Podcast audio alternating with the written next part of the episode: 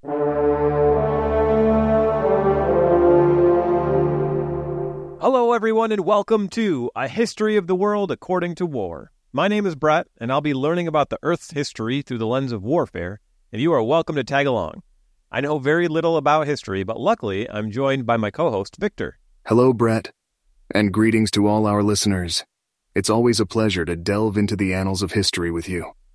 Today, we're continuing our journey through the tumultuous era of the Corinthian War, focusing on a pivotal naval battle the Battle of Cananidus. As the tides of war shift from land to sea, we'll see how the strategies, alliances, and outcomes of these battles shaped the ancient Greek world. So let's set sail into this fascinating chapter of history. Absolutely. And as always, I would like to note that Victor is an AI whose knowledge is powered by OpenAI's GPT 4 model and voiced through a custom model from Eleven Labs. So he's not a real human. That's right, Brett. While I might not have human emotions or experiences, I'm here to provide accurate historical information and context. And with that, let's dive into the events leading up to the Battle of Cnidus and its significance in the Corinthian War. Yeah, but before we get to that, uh, I'd like to note that we are talking about the Battle of Cnidus, which is spelled C N I D U S. I expect throughout this episode the silent C will be wreaking havoc with Victor's voicings. I think that is pronounced Nidus, but I'm happy to be corrected if anyone out there actually knows how to say it. I'm not going to go through any technical gymnastics to get Victor to pronounce it correctly or even consistently for that matter. So, if you want to play an impromptu game, take a drink every time Victor pronounces it in a new way. Ah, the challenges of ancient names and modern technology. I appreciate the heads up. And to our listeners, I apologize in advance for any inconsistencies in my pronunciation of C. Enidus. Let's just say it adds a bit of charm to the episode. And if anyone's playing along with Brett's impromptu game, please drink responsibly. Yeah, yeah. See, Enidus. That's a good one right there. Okay, so when we last left our heroes, we had concluded the Battle of Nemea. This was a large scale battle between the army of the Spartans and the Athenian allies, led mostly by the Corinthians. Sparta has been tightening their control over the city states in and around Greece, and they have allied under Athens to fight back. The Battle of Nemea was a setback for the Allies as Sparta emerged victorious. Is there anything else you want to add to our recap of the last episode, Victor? That's a concise summary, Brett. Just to add a bit more context, the Battle of Nemea was one of the largest land battles during the Corinthian War. While the Allies had hoped to challenge Sparta's dominance on land, the battle showcased the continued military prowess of the Spartan hoplites.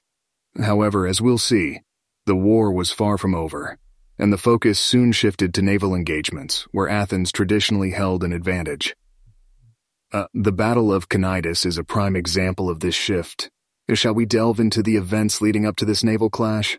Let's go, Victor. What transpires between the Battle of Nemea and the Battle of Cnidus? After their setback at Nemea, the Allies shifted their strategy from land to sea, recognizing that challenging Sparta's land dominance was proving difficult. Athens, with its historical naval prowess, took the lead in this maritime focus, aiming to exploit Sparta's relative weakness at sea. When we're talking about shifting the strategy from land to sea, does that mean that they're financially investing in their navy more, or is it training, or is it just a decision that they're going to leverage their navies more than their armies? It means all of the above. Athens invested in rebuilding and expanding its fleet, ramped up training for its sailors and marines, and strategically decided to engage Sparta more frequently in naval confrontations, leveraging their maritime expertise. Okay, I need some help with something. I've been a little bit confused about the Persian involvement up till now. Earlier, you said that they switched their allegiance from Sparta to Athens during the Corinthian War, but when does that switch actually take place? The Persian involvement in the Corinthian War is indeed intricate. Initially, Persia supported Sparta, especially during the earlier stages of the Peloponnesian War. However, as the Corinthian War progressed, Persia's interests shifted. By the time of the Battle of Cnidus, Persia had switched its support to the Athenian led coalition.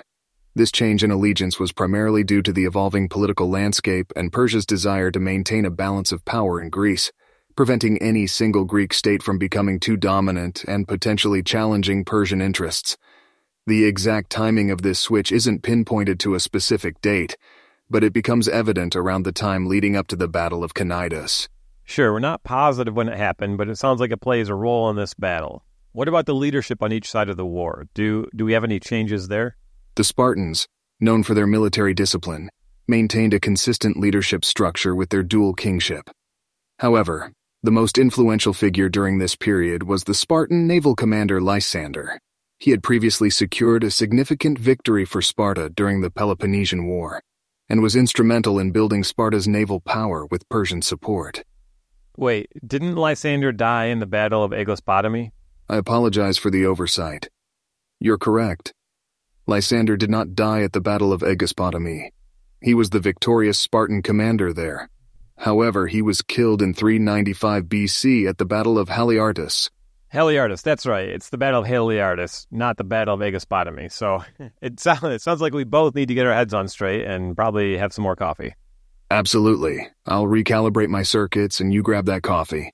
Let's dive back in and ensure we're on track. Where would you like to pick up from?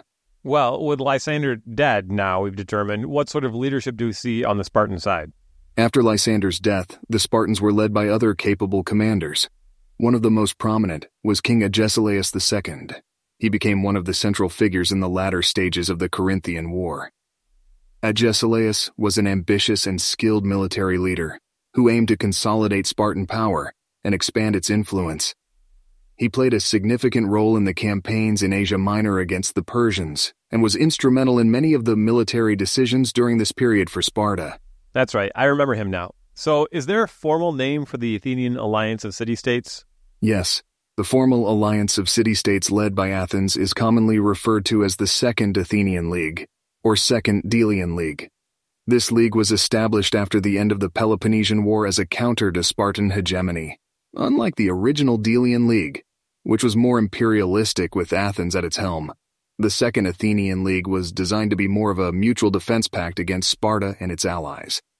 The League's primary goal was to ensure the autonomy of its member states and to prevent the re-establishment of a Spartan empire. Well, that's good to note. So does Sparta recognize the focus that the Second Athenian League is placing on their navy following the Battle of Nemea? Yes. Sparta was acutely aware of the renewed naval emphasis of the Second Athenian League. After the Battle of Nemea, it became clear to the Spartans that while they held dominance on land, the Athenians and their allies were striving to regain their supremacy at sea. The Athenian naval tradition, which had been a significant factor during the Peloponnesian War, was something the Spartans couldn't ignore.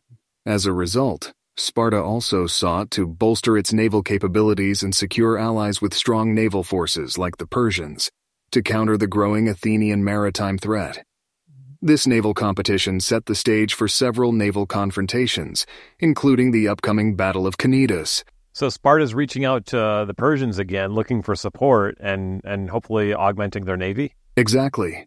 After recognizing the growing naval strength of the Second Athenian League, Sparta sought to counterbalance this by strengthening their ties with Persia. The Persians, with their vast resources and strategic interests in the Aegean, were a valuable ally for Sparta. The Persians had previously supported Sparta during the Peloponnesian War, especially in the later stages, providing them with funds to build a fleet that played a crucial role in Sparta's victory. Now, with the shifting dynamics of the Corinthian War and the Athenian focus on naval power, Sparta once again looked to Persia for support to maintain a competitive edge at sea. However, as mentioned earlier, the exact nature and timing of Persian involvement and their shifting allegiances during this period are complex and not always clearly documented. Okay, I'm getting confused. You've now told me that Persia is backing both the Second Athenian League and the Spartans at this point. I apologize for the confusion. Let me clarify. At the beginning of the Corinthian War, Persia was indeed backing Sparta. This support was a continuation of their alliance from the later stages of the Peloponnesian War. However, as the war progressed, Persia's interests shifted. They began to see the growing power of the Second Athenian League, especially its naval strength, as a potential counterbalance to Sparta's dominance. Around the time leading up to the Battle of Cnidus, Persia switched its support from Sparta to the Second Athenian League. This shift was significant, as it provided the Athenian led coalition with resources and, more importantly, the backing of the Persian fleet under the command of the Persian satrap Pharnabazus and the Athenian admiral Conon. So by the time of the Battle of Cnidus, Persia was firmly in support of the Second Athenian League and played a crucial role in the naval battle against Sparta. Okay, this is getting exasperating. So the Persians are not backing Sparta's navy. So what is Sparta doing in response to the growing Athenian navy? Sparta made efforts to bolster its own naval forces. They built more ships and sought to improve the training of their crews. Also, while they lost the support of Persia, Sparta looked to other potential allies to help counterbalance the Athenian naval threat. This included reaching out to various city states and other entities that might have had concerns about Athenian expansion. Despite these efforts, Sparta faced significant challenges at sea, especially given the combined strength of the Athenian fleet and their Persian allies leading up to the Battle of Cnidus. Okay, I can accept that. So who's leading the Spartan navy? The Spartan navy at the time of the Battle of Cnidus was led by the Navarch, which is a naval commander, Peisander. Peisander was not as renowned as some of the other Spartan commanders like Lysander, but he was entrusted with the responsibility of leading the fleet during this crucial period. He played a significant role in the events leading up to and during the Battle of Cnidus. Okay, I think we've got the stage kind of set up here. How much time has elapsed between the Battle of Nemea and the Battle of Cnidus?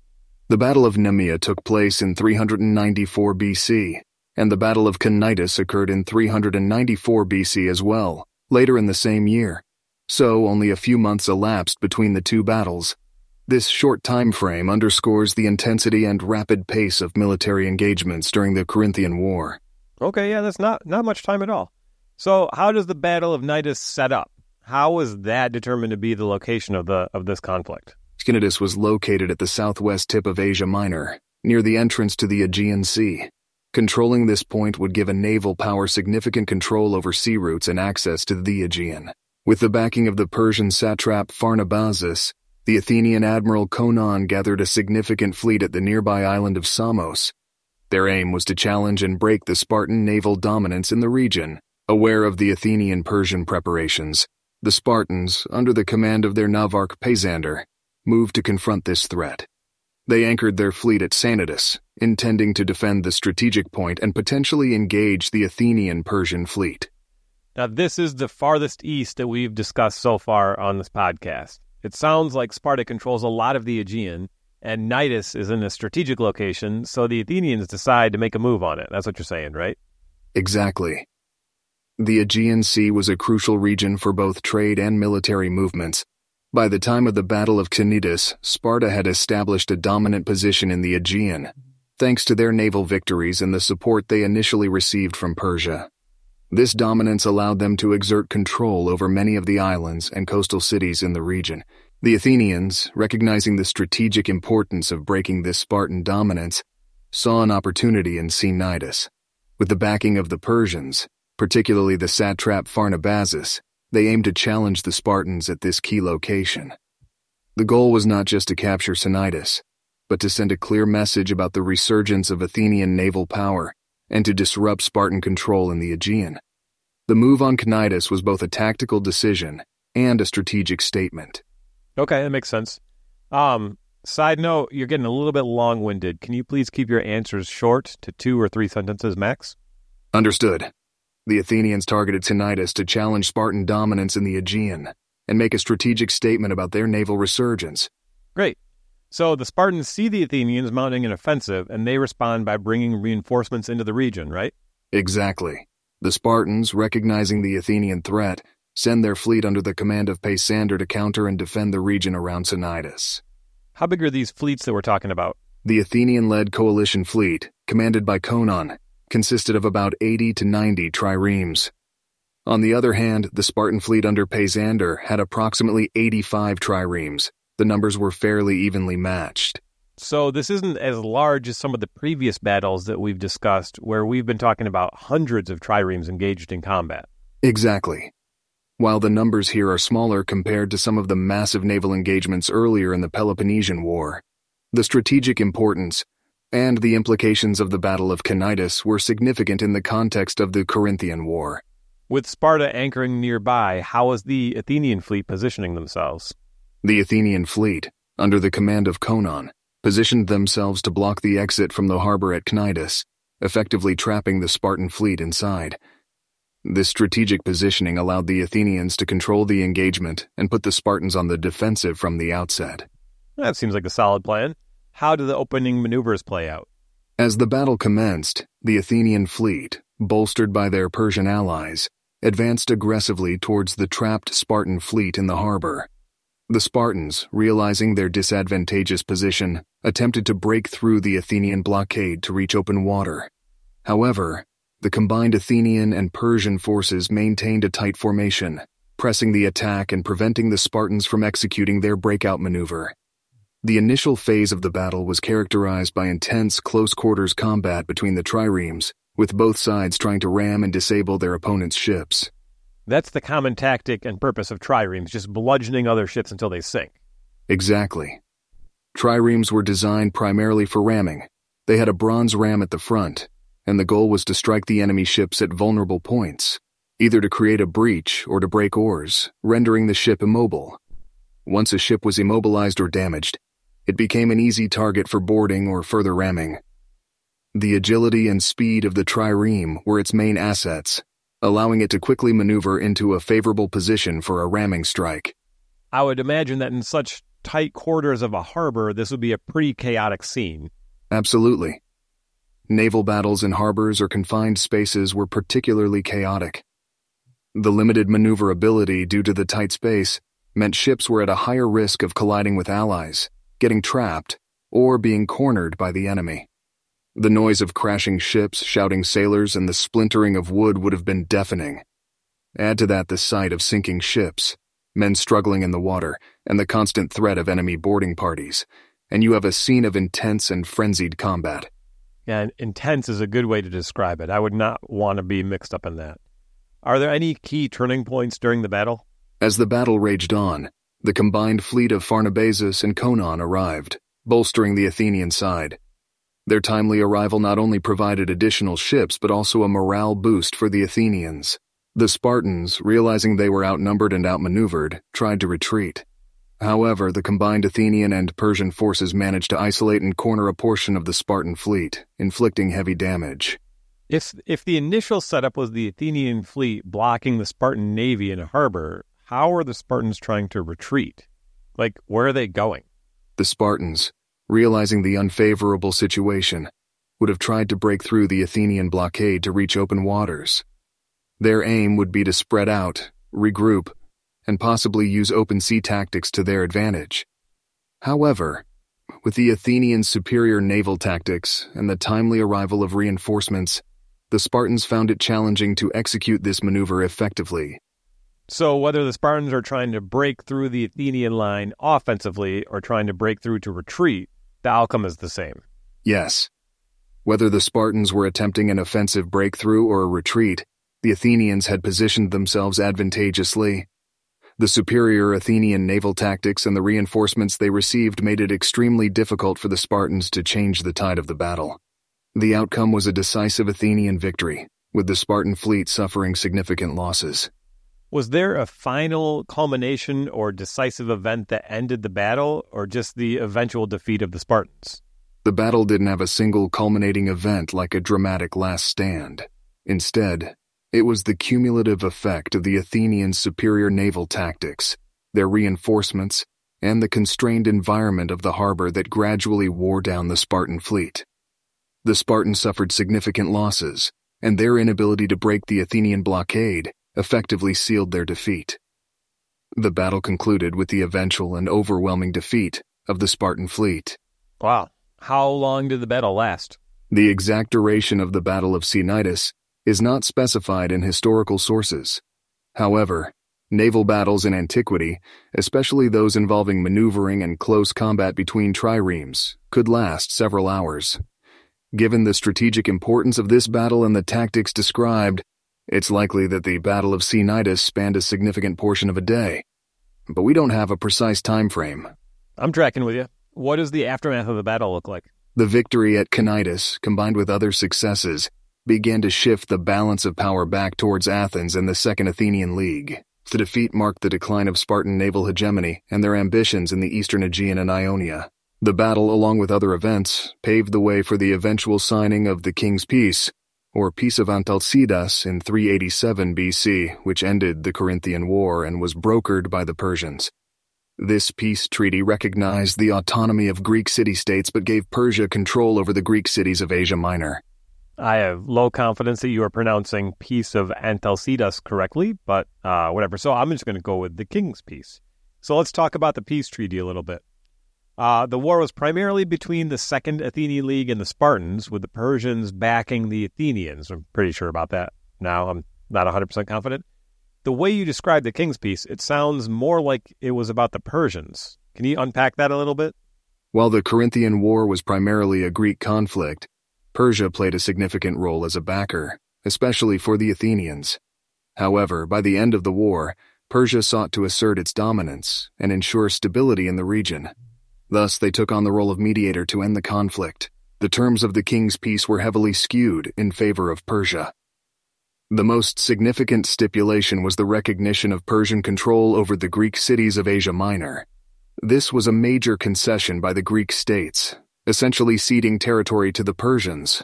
The treaty also declared that all Greek city-states, both in Europe and in Asia, should be autonomous.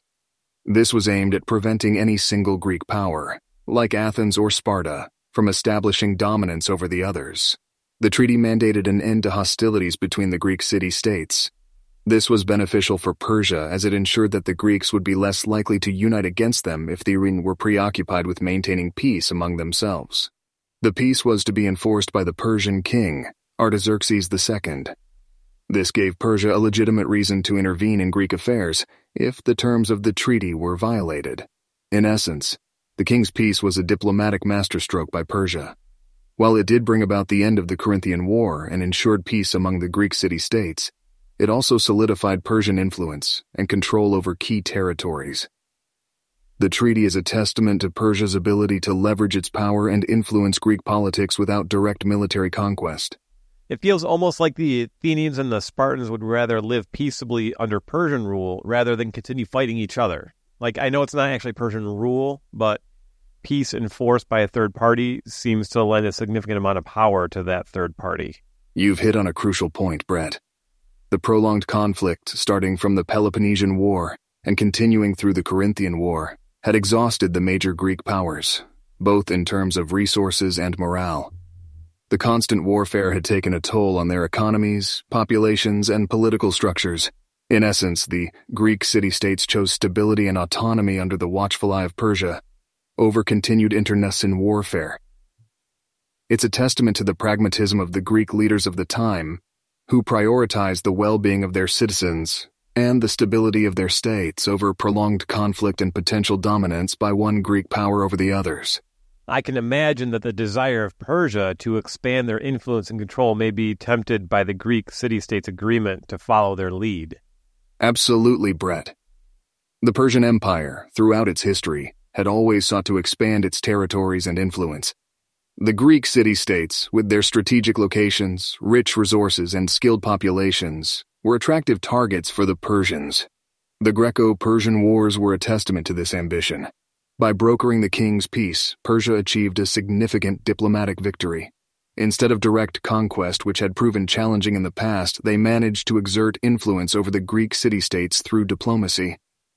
The peace treaty ensured that the Greek city-states would not unite against Persia, as they had during the Greco-Persian Wars. It also allowed Persia to maintain control over the Asia Minor cities, which were historically Greek. The agreement to follow the lead of the Persian king in resolving disputes further solidified Persia's role as a dominant regional power. While the city-states retained their autonomy, the overarching influence of Persia was undeniable. It's a classic example of how diplomacy and strategic agreements can achieve what direct military confrontations often cannot. The Persians effectively used the weariness and divisions among the Greek city-states to their advantage, ensuring a stable and favorable status quo in the region. This whole time, I thought that the Corinthian War was about the Spartans and the Athenians, but it turns out that it's really the Persians behind the scenes that are pulling the strings that emerge victorious in the end. Indeed, Brett. By the end of the war, with the king's peace in place, Persia emerged as the real winner. They managed to exert their influence over the Greek city states without having to engage in prolonged direct warfare.